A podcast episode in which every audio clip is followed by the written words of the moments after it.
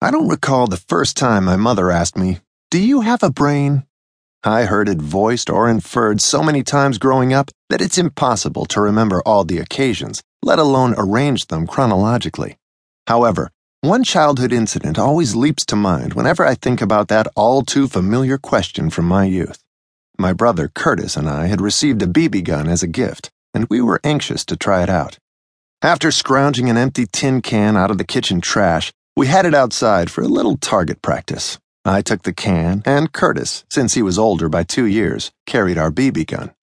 In no time, we spotted the perfect setup. Instead of simply standing the can on a flat surface, we turned it upside down over the wire prongs sticking up from the woven wire fence across the alleyway. That way, the can might rattle and vibrate, or maybe even spin on impact without sailing off the fence. We'd save ourselves the aggravation of chasing or picking up the target each time we hit it. Curtis took the first turn. I don't have any idea how many shots he fired before the can finally pinged.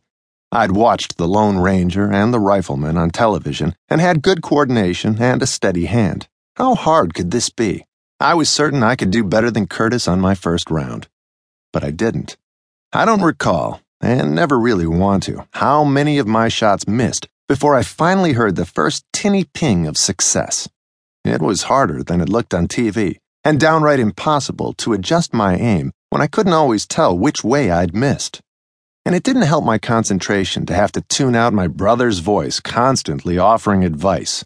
Still, our target practice became more fun and less frustrating as the frequency of our hits steadily improved, until we ran out of BBs and headed back into the house, discussing where we might collect enough change to purchase additional ammo. We still hadn't settled on a workable solution to our monetary shortage when a neighbor walked over to our house early that evening wanting to speak to Ms. Carson.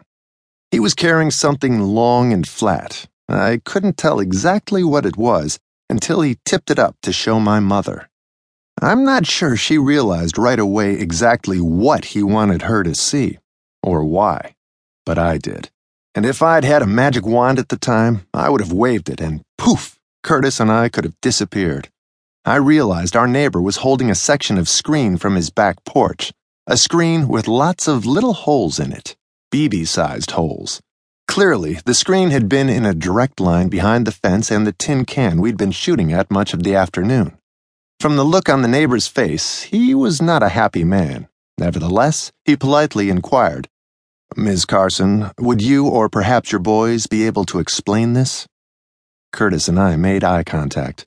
Mother hadn't been home earlier, so she knew nothing about our target practice, and we seriously doubted she'd had enough personal experience with BB guns to immediately recognize the damage for what it was.